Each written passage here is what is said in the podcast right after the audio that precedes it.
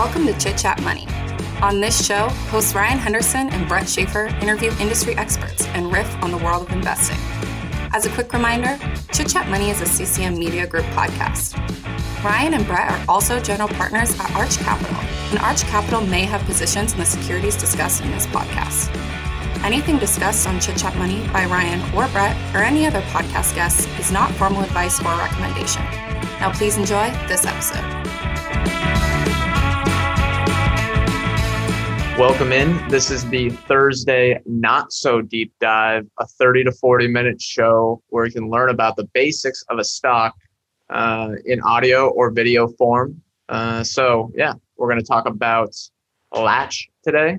It's a SPAC uh, is a SPAC with real revenue, and it's one of the most fascinating SPACs I've seen. I think, and I don't want to make a declarative statement too early. It's probably the best business I've seen out of a SPAC. We'll get into the valuation. You know, it's, it's the valuation, as you might expect, is a bit high, but we'll get into that later. I'll let Ryan introduce the company, but before we do, do you want to talk our ad, or sorry, presenting sponsor for the week, Quartr?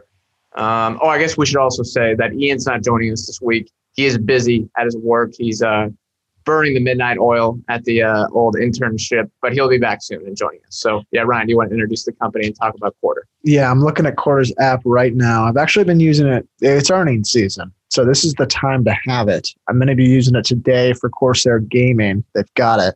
And the other thing that I like is there's no delay with transcripts. If you're like a transcript reader on conference calls, you have to wait usually.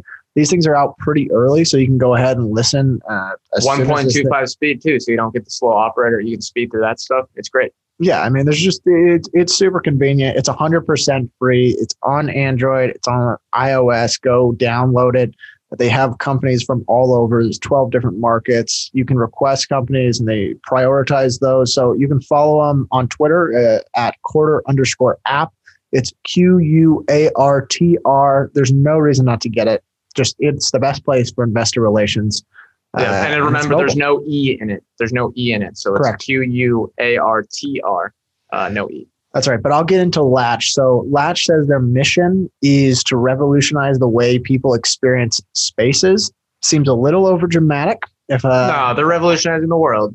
But they they essentially sell a combination of hardware and software that helps uh, operate residential buildings. So their hardware suite consists of like door locks, lights, temperature control devices, cameras for guest access, and there might be some others, but it's really those are kind of the big ones. Uh, most people know them for the door lock. So Latch has the it's kind of if you've lived in a big apartment building, you probably have seen these before. Um, and you download the mobile app, you open the door with your phone. Brett, you have I use it. Yeah, I'll probably maybe describe some good and bad stuff and anecdotal evidence, but yeah, you can use your phone. You just kind of click on stuff and it's electronically communicated uh, communicates with it and you can kind of hold your phone next to it and it does that near what is it called nf i think it's nfc it's almost like bluetooth where it's like you put if you put the mobile device close enough to the door it automatically reads it and unlocks it or locks it for you Right. And then they also sell subscriptions to the Latch OS, which is comprised of a bunch of different modules and customers who are building management teams typically can select which modules they need to fit their building needs. So these modules include smart access. This is basically uh, allowing management teams to control who has access to what doors essentially what rooms, throughout yeah. the entire building because there's you know communal lounges gyms stuff like that and so it's not just each unit uh, but then also being able to separate the units uh, to into to distinct residents um, and then delivery and guest management. This basically is their intercom system, which sounds like it has video capabilities too. Intercom systems, I have a bad one. So this is something that's ripe for disruption. Yeah, my apartment doesn't use it. So that's a module that they do not have. I guess, you know, ARPU, there's the potential for my building. But uh, yeah, I, I don't have any experience with that one, but sounds like uh, something a lot of buildings would want to use. Yeah, it sounds like you can let people in pretty easily just with the click of a button uh, or with a few clicks in the mobile app. And then they have smart home and sensors. So this is basically just allowing residents and management to control the smart devices throughout the building from their app. So you can like raise the temperature, turn on the air conditioning, dim the lights, stuff like that. And then they also have uh, connectivity. This is basically monitoring and providing cellular internet across buildings. And then lastly is resident experience. And this continues to expand, but it's basically what residents get with the Latch app uh, or what they get to see and the capabilities that are included in that. That's opening doors, controlling devices, all that stuff. And then there's also, we're going to talk about it, and it's kind of your future growth opportunity. Uh, is, but adding more stuff. Yeah, they're, they're adding more stuff to that progressively. And then in terms of the sales process, they usually connect with management teams and developers early in the building process of like these big residential buildings. And so one in 10 newly constructed multifamily apartments in the US are equipped with Latch, but they can also retrofit older buildings with their tech. I uh, think 98%, or that's, I'm throwing out that number, but almost all of their contracts are with new buildings, at least right now. It's been tougher for them to move into retrofit, but there's plenty of demand for new buildings. So. Yeah, and then retrofit, uh, if I remember reading it correctly, it has expanded or they've grown the number of buildings that they've retrofitted uh, at a.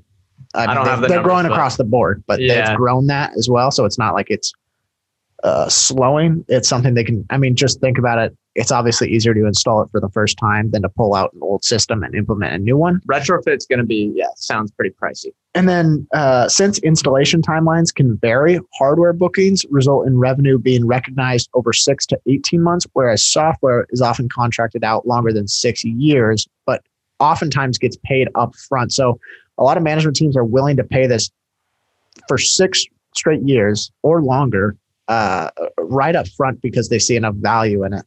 And basically, their customer value proposition is that they increase revenue for the buildings because people have better security, better management of their units. You can charge and, higher rentals. Right. And they're decreasing the expenses for the management side. You know, you don't have to do rekeying if you uh, if people can't get into the building or whatever. It's all uh, decentralized, so you don't have to be there at the building to help them out. And it just saves a lot of time and effort from the management side. And then uh, I guess uh, there isn't too much history about the business, but Luke Schoenfelder, I might be saying that wrong, is the CEO. He co founded Latch in 2014 with three other people.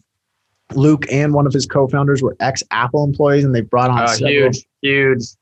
That's yeah. it. It's guaranteed to succeed now. And they brought on several other ex Apple employees along the way. They've had a few funding rounds, uh, including from their new or their now SPAC sponsor, Tishman Speyer, who is also a real estate developer. So it's it's interesting that they have sort of an in there because uh, having the right partners in the real estate development process able uh, enables them to have uh, generate more bookings, obviously, and then they've uh, also expanded their software modules along the way. Hardware suites expanded as well, and it looks like Latch officially went public on June third, so about two months ago.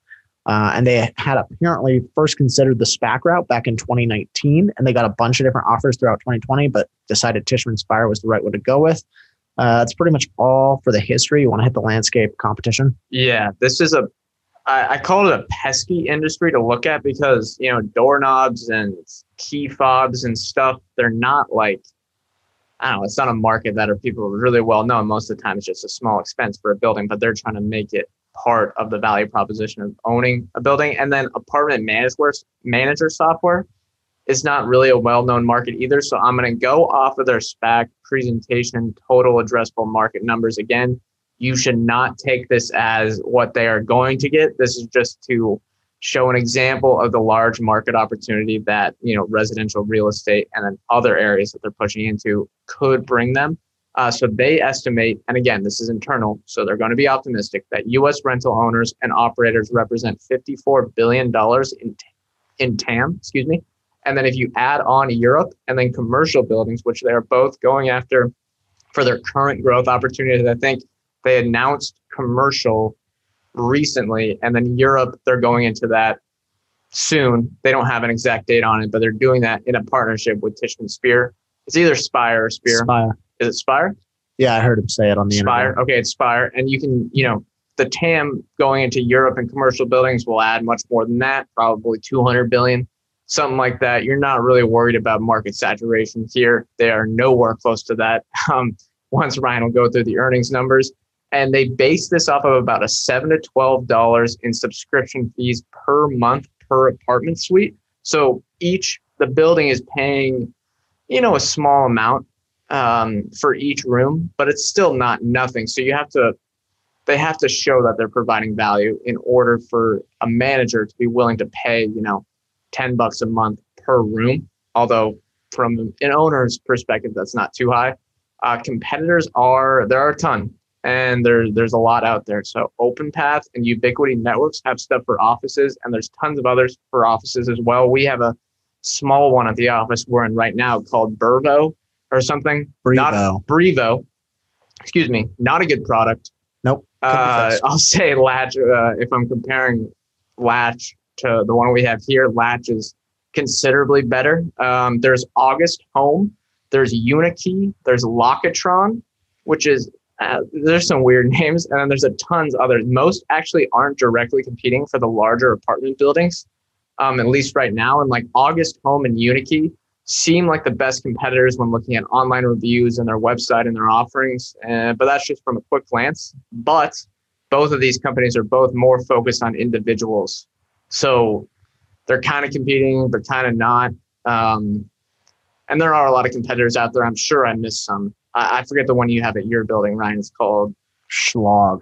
Yeah. Or something like that. Some, there's- yeah, But yeah. I think that's pretty much just, I need a key fob for that. It's not just from the phone. So they're yeah, but they are competing with them, but it's not the same type of product because Latch has a more comprehensive offering. That's really the value proposition is not for the renters, but for the building managers. Um, all right, you want to hit management and ownership? Yeah. So Luke Schoenfelder, once again, apologize if I'm messing up that name, is the CEO. He's 31 years old. Like I said, ex Apple employee, and he graduated from Georgetown. Uh, Thomas Meyerhoffer is the chief design officer. He was also a co founder. And then Garth, Garth Mitchell is the CFO. He's held several finance roles in the private realm. Um, he's not a co founder, but I think they brought him on. And then they also, uh, the base salaries in 2020 were about 280,000 for all the executive team members, but he got a $100,000 bonus. So I believe they must have brought him on and used, I guess, bonuses to incentivize him.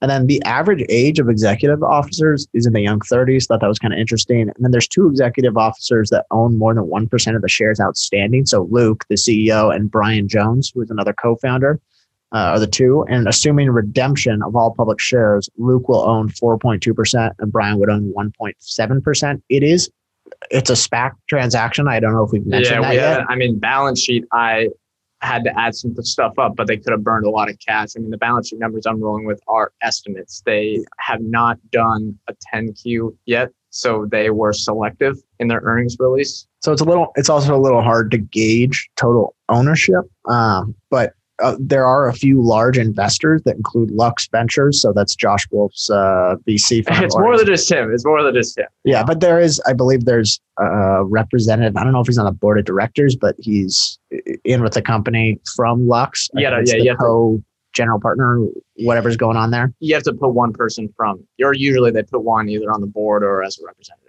Yeah. Yeah, and so they own roughly 12%. And then Avenir Latch investors would own 13.4% in that scenario. Uh, and that's just Avenir is just basically, if I'm not mistaken, another VC firm. They try to go for growth companies, uh, private and public, I guess. And then each executive team member, as I said, makes made about 280,000 in 2020, but they're moving moving forward. Those base salaries are going to be much higher. I think it's about double. Uh, that's they. I, I think they instilled a new compensation program in 2021, and then the bonuses uh, are paid through a combination of cash and stock awards. Most of the current unexercised options outstanding belong to the CEO, Luke.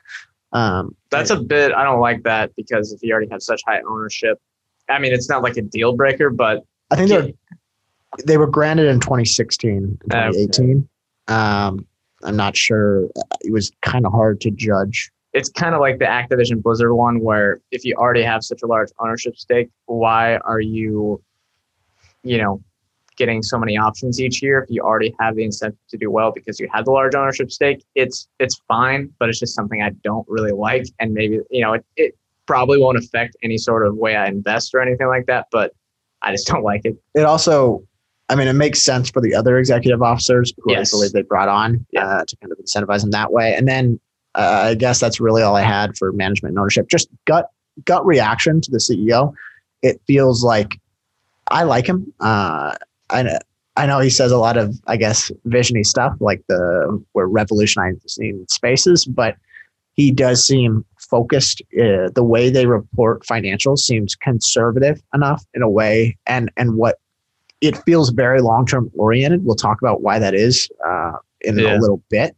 Um, but I also think having Tishman Speyer as the SPAC sponsor, and I believe still an investor, uh, even post They'll own. The they'll own. Yeah, they'll own some of the shares post. I, I don't know what percentage. Is yeah. I think it's very advantageous to have them. I believe they have a lot of international real estate. It's uh, almost unfair. It's almost unfair to have that advantage. I mean, they're. Go- I mean, you, there's no way their new buildings are not going to get Latch products. So it'll on, honestly like a great way to even test out stuff because you won't. You know, Tishman Spears. Okay, or what? What is it? Spear. Speyer. Speyer will not they're not going to like lose them as a customer if they test something out and then like something goes wrong.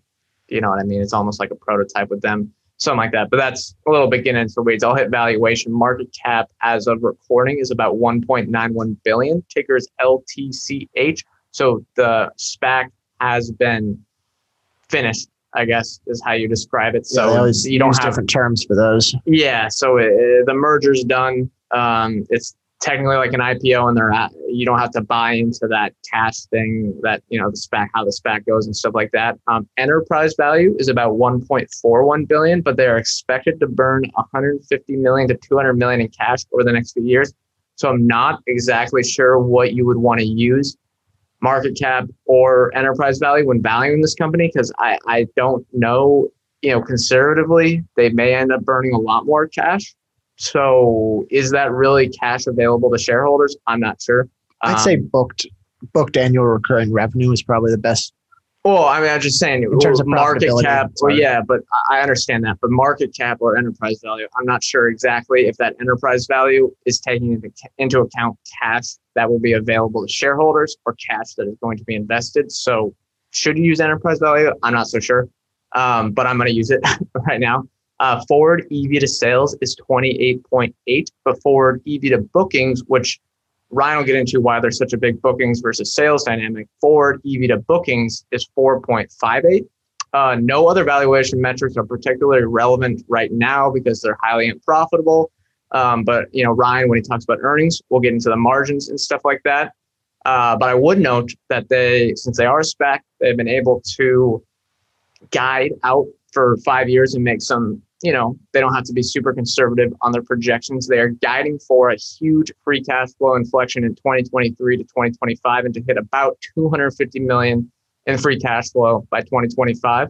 Uh, so that's something that's kind of like a north star that investors should look and see if you're owning this company, track and see what progress they're making on there. Um, and I guess, yeah, one thing else is to watch the hardware, so software revenues and booking mix, because hardware revenue can make margins look worse. But if you're booking a lot of software, that's a lot of high margin revenue coming down the line.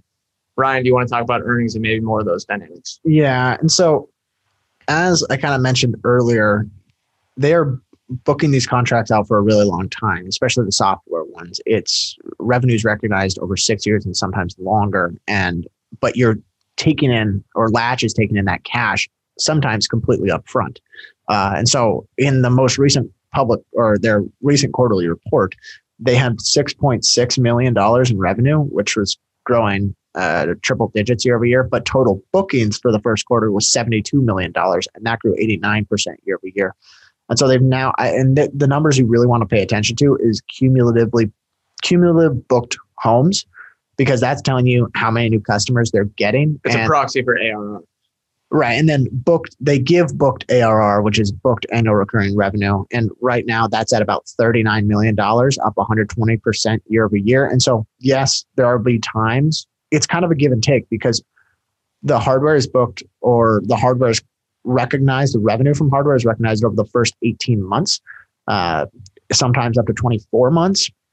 And so anytime that they sign a new customer on Latch OS, they're probably installing a lot of hardware as well. And so you're going to see, and especially if they use this SPAC cash to uh, accelerate growth, you're going to see a lot of hardware revenue, probably or hardware bookings recognized. And so it kind of yeah, takes would, a toll on margins. Long term, you want it to all be sort of software. Yeah, that's what they're guiding for, or at least they're guiding for that mix to continue to go into the software direction over time. But that's why I mentioned earlier that investors are probably clamoring for some cash flow statements or at least some audited. I mean, they don't even have to be audited, but just some GAAP cash flow statements to see how the deferred revenue dynamics work because they're I know their bookings definition is probably similar to most bookings definitions, but I wonder how much cash they're actually taking in and how, you know, because you can book a lot of revenue, but are they when are they receiving the cash? That's a, you know, that's a question for me. They do claim some stuff, but I, you know, in the SPAC presentations,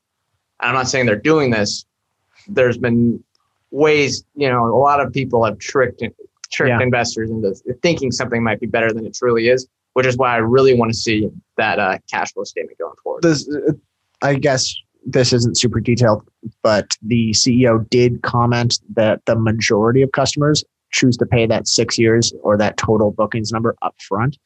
Uh, I, I, believe he said that on a Motley Fool interview. And then uh, I guess total cumulative booked homes is roughly at 369,000, which is 109% more than the year prior. So they are going really fast. And then it is the, you know, like I said, the financials are tricky, but cost between cost of revenue and operating expenses over the last year, they spent $80 million. So, but it's worth remembering that they recognize costs early and revenue late. So it, it really looks misleading. And then yeah, they're guess, guiding for 250 million plus in bookings this year. So yeah, look at that versus the cost. And if you take if you take cost of revenue as a percentage of bookings, which uh, is probably not the right way to go about it, the company has 86% gross margins.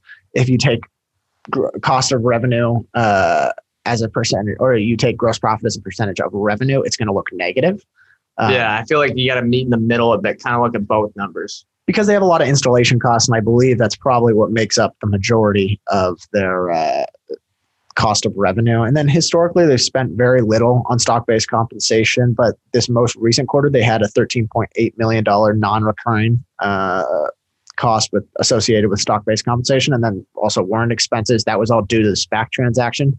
And then, I, like I said, the most important number to pay attention to is total booked homes and churn. And they claim churn is zero. So yeah. lifetime value, well, lifetime value is infinite. So this company, they've said, is worth you know infinite dollars, right? They've said they've never churned a customer, and so uh, I guess if people are like, why are you booking out for six to ten years? This just think about the nature. It's a minor expense in the whole building process. Yeah, and think about the nature of the business. You don't want to have to change your entire lock system. You're not going to you don't want to retrofit. I mean, you're seeing it with the, their struggles of retrofitting. Even with the legacy systems, it's uh, hard, and so uh, you if want works, something that's really long term. And I think they're kind of playing into that. If it works, they're not going to churn. Um, and that does bring like they claim zero churn, and that's that's good. It's obviously good that, that you want zero churn, but that if they're talking about like lifetime value and stuff like that, you know, I mean, lifetime value of the apartment buildings isn't infinite. Um, but whatever. All right, balance sheet and liquidity. Yeah. So again, I would wait for post merger stuff because you don't know how much they're burning. Um, at least I couldn't find anything updated when they updated their uh, what was it Q1 or Q2 earnings. So pre-merger Latch had 46.5 million in cash, 56 million in convertible notes, which I assume are going to get converted, and then six million dollars in term loans. And then post-merger, they will add 450 million dollars in cash to the balance sheet so that's where I get that approximate $500 million to subtract out to get the enterprise value. And then again, in the latest Q1 results, they did not give an update on the balance sheet, but like most SPACs, I assume there's no concerns liquidity wise. They will have a ton of cash. And to be honest, they might have more cash than they know what to do with uh, because of the economics of this business. Nothing else much to say there. Yeah. All right, let's hit the ad break. Cox Panoramic Wi Fi includes advanced security to help protect all your connected devices. You'll get real time alerts. Oh, like this one, so you don't have to worry about malware.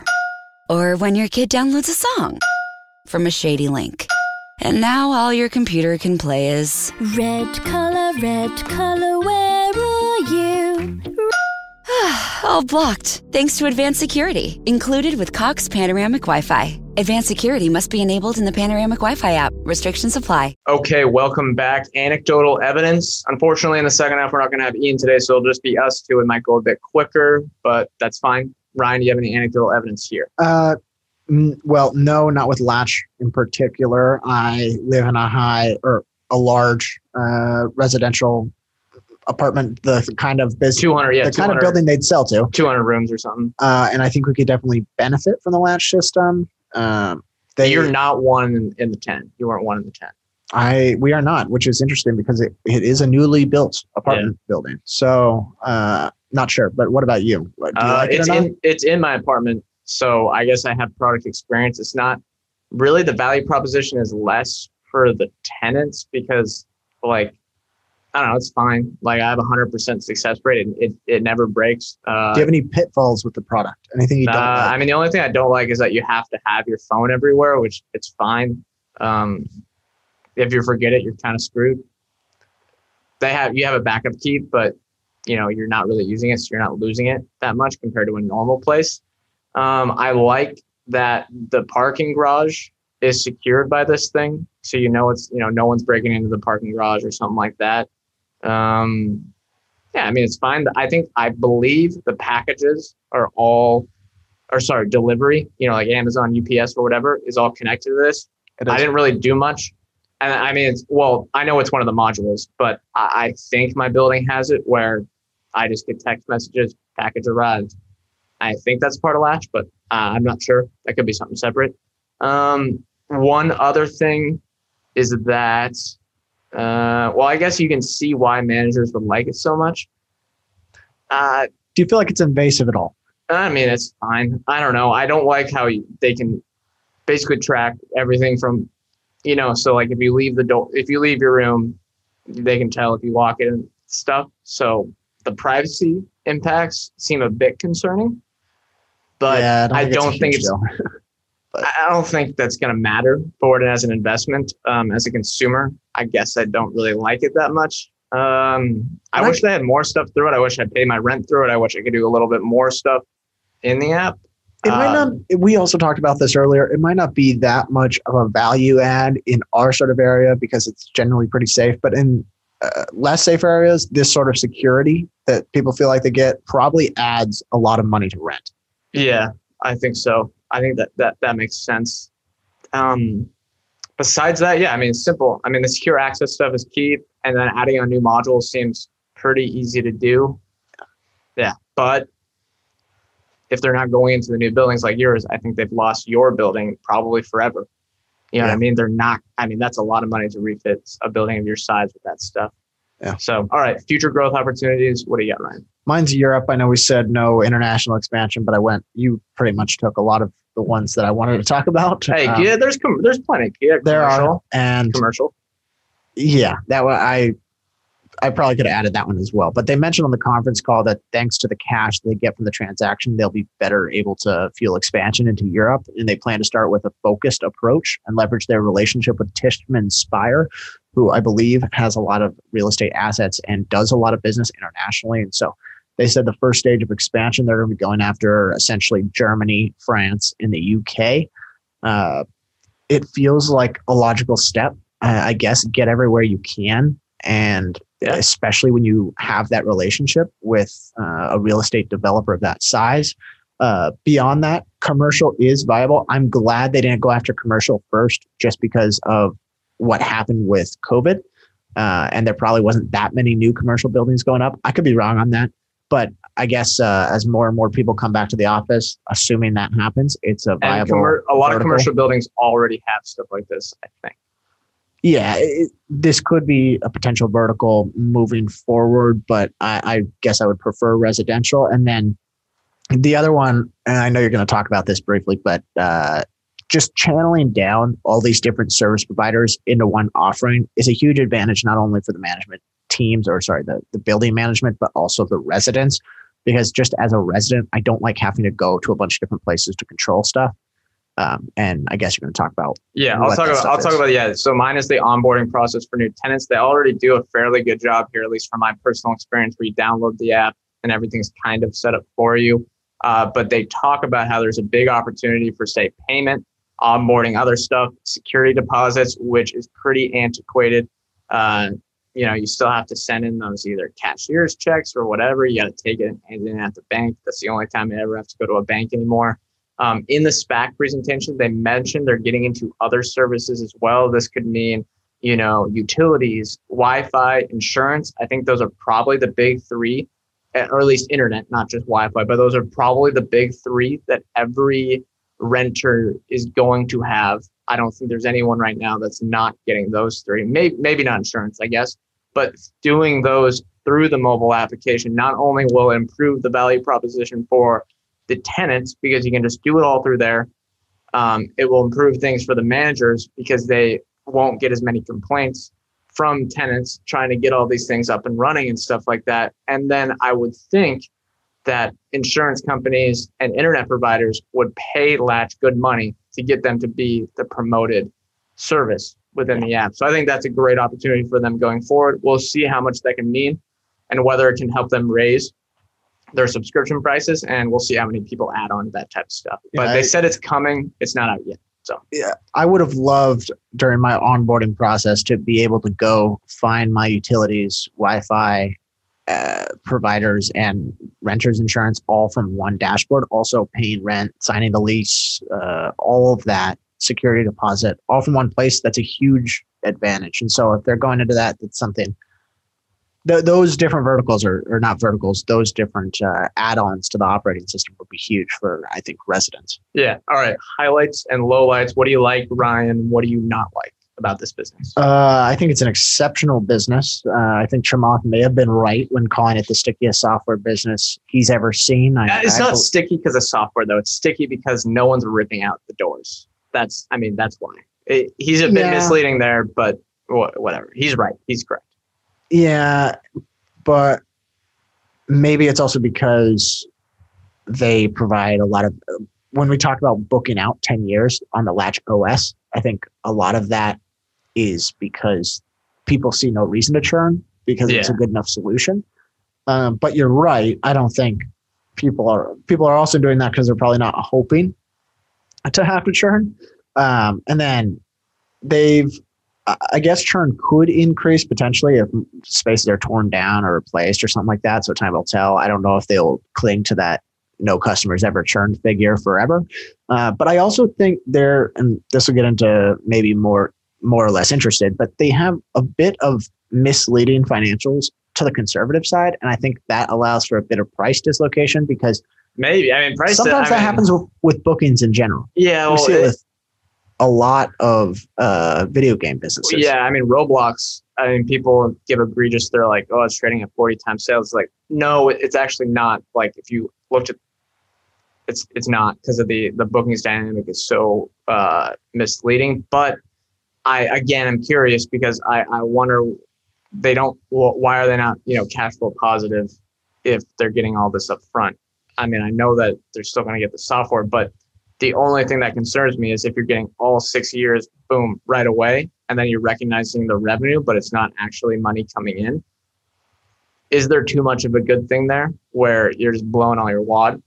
I mean, yeah, it's great, but if you're not free cash flow positive, this is why I want to investigate a few quarters of, of, of financial statements, like the, the, the true cash flow stuff. And then they've also had cumulative homes booked has increased 583% over the last two years. So they are investing aggressively and it seems like it's working. Uh, also, I, I guess I- just, I do like the business. Low lights for me, it feels like they're either undercharging or the contracts are way too long. And maybe they are, to your point, citing that churn figure as sort of a giant highlight when it's more just the nature of the business. Yeah, how? I mean, if you any of these businesses have zero churn except for bankruptcies or like buildings go out of out of business, right? I mean, who is who is replacing it? Uh, that's a If lot of work. building's torn down, maybe. That's what that's what I'm saying. That, I don't think that's included in churn because that's like, you know, th- some of the buildings have had to go out of business. But yeah, All right. What uh what about you?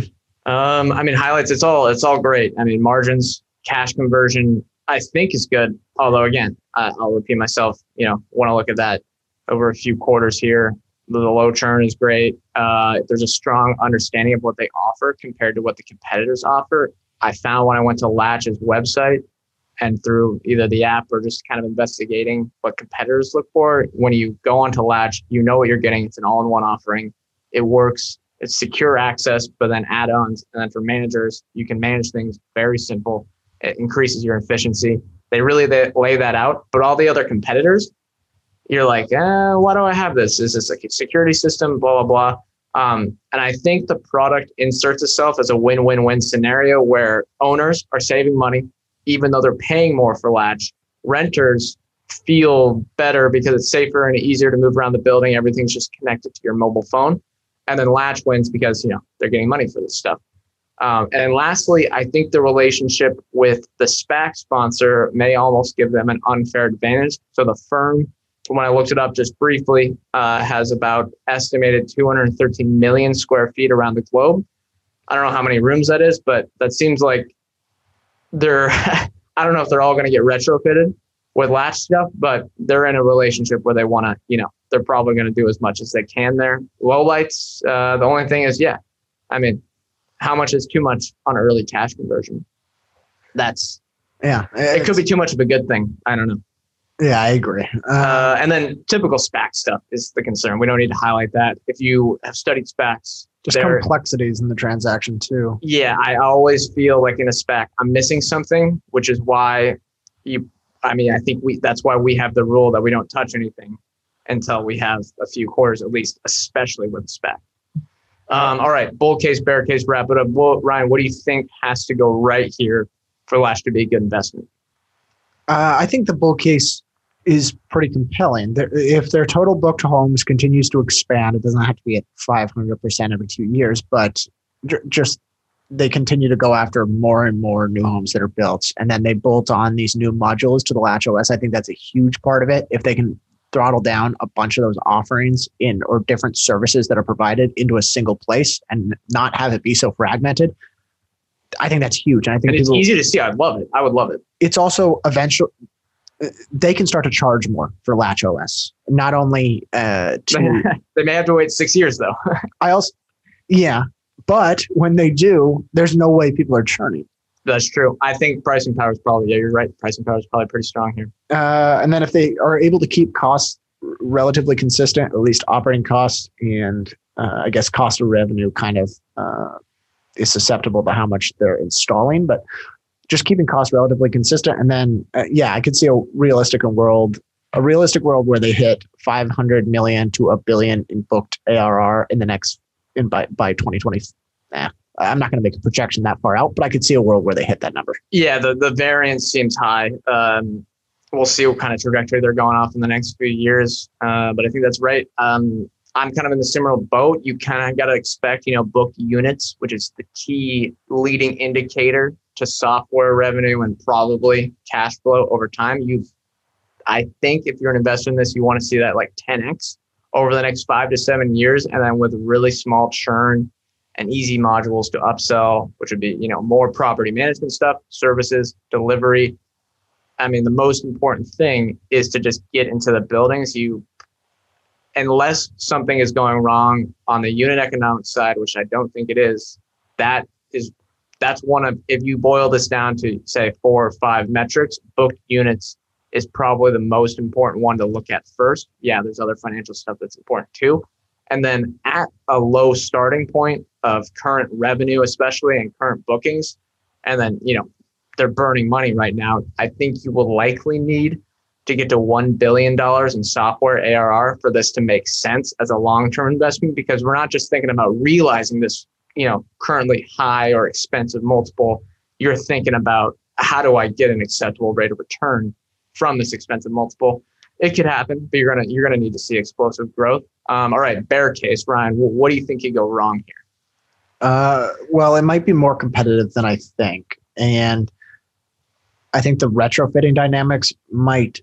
I don't like them because it's either in my head it would either be too costly to retrofit, Yeah. uh, and not worth the investment, or it's just not as common.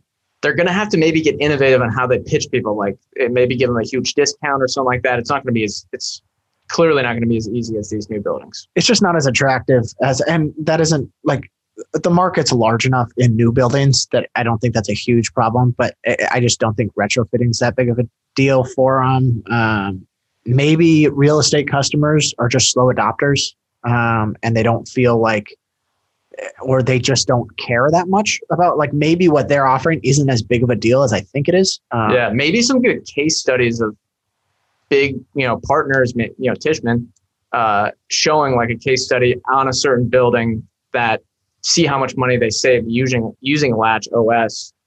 I mean, that could be great. I'm not telling them how to run their business, but to Yeah. get people to see how they're saving money, uh, yeah, that makes sense. Uh, I guess mine valuation is probably the big one that people are talking about. But without that, I have similar concerns or see any sort of risk kind of in the same light that you are. I think slower moving could be a thing because you are expecting rapid growth here.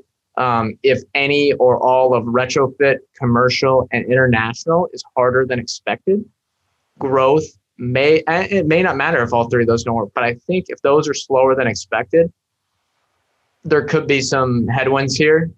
The again, I kind of come back to the US residential real estate market that they're targeting seems quite large, but they're talking about those. Well, they talk about commercial and international big growth opportunities. Retrofit's just kind of a small thing they're doing, I think. Um, but if those three things aren't as promising as they're saying, uh, you know, we could run into issues here. I have no idea if that will happen though. All right, more or less interested, wrap things up. What are your thoughts on Latch going forward? Going on the watch list or not? Yeah, I'm more interested 100%. I don't think the valuation is nearly as expensive as it comes off at first glance. Uh, because It's expensive, but not crazy. yeah, revenue. I mean, revenue is not truly representative of what, the kind of cash they're bringing in uh, on a given year. Yeah, but that yeah, and that comes back to the big concern. though. If you have six years of cash conversion up front, and I hope I'm using that term correct, but I think everyone knows what I mean. Why why are they not why are they not cash flow positive? That that's the big hang up for me. Yeah, uh, that's probably a fair concern. I would. I mean, the big thing. There's always going to be like flaws, especially with SPACs. I don't think I've come across a perfect SPAC pros- prospectus in a long time, but I mean, there's no perfect business either, except well, Google. Google maybe, but I mean, Yeah. there's no perfect business. it uh, trying to get down to the usually on an investment like this it's one or two things that really end up mattering in the big grand scheme of things and having minimal churn and tons of pricing power and having i guess a superior product because it's what it sounds like it is i think that's going to drive returns I- would say this is about 20 times booked arr multiple that's high but not as high as uh, at first glance I think it see the revenue makes- multiple Yeah, it makes sense. I'm more interested too. It's definitely going on the watch list. We talked about Matterport and we said that was probably the most promising SPAC from a business we've seen. I think Latch probably tops it from a business perspective. Um, yeah, I mean, the concerns with the SPAC is I'm just going to have to wait a few quarters before making any real, I, I don't want to say like inroads on it, but doing any real research because I got to just check and see if there's any concerns and stuff like that. Really, really see that cash flow. But I'm definitely more interested in this company. It's going on my watch list. I'll be tracking how they're doing each quarter. Yeah. Be listening to some conference calls uh, on quarter. I think that's They- a good way to wrap things up. did- or you have one more? they did some conference call or maybe it was a transcript and there were no questions it took it was like a three minute read Mm, they just read off the press release. i Yeah. think it might It might have been a stack SPAC thing. yeah It's interesting. All right. Stock for next time. And we'll say that we should talk here that the not so deep dives will be moving to Tuesday. And we're going to do one a week. We're going to be alternating in the future with Brad. One week. Next week will be Ian. Yeah. Next week after that will be Brad. Flip flopping with them. Same exact format. We're moving it no to Tuesday. it'll be brad next week ian the week after Yeah. I'm just whatever. Right. Flip flopping. Uh, Okay. But but what is the stock going to be for the next time we're with Ian? ocado group Mm, what is that? it's a it's like a robotics automation kind of logistics thing for online retailers i've shown it like a video Oh, you showed us a video. before? Yeah. yeah. uh, it's an 18 billion dollar market cap uh, i believe it's headquartered in the uk pretty interesting business Sounds sounds asset light. Eh, No, just, just joking. so, It'll be interesting. It'll be interesting. Uh, that should be a fun one. Robot automation stuff. Uh, Yeah, should be exciting. All right, that's going to do it for this episode. Thank you all for listening. Remember that we are not financial advisors. Anything we say on this show is not formal advice or recommendation. Ryan and I are general partners at Arch Capital. Arch Capital clients may hold securities discussed in this podcast. Thank you all for listening. We'll see you next time.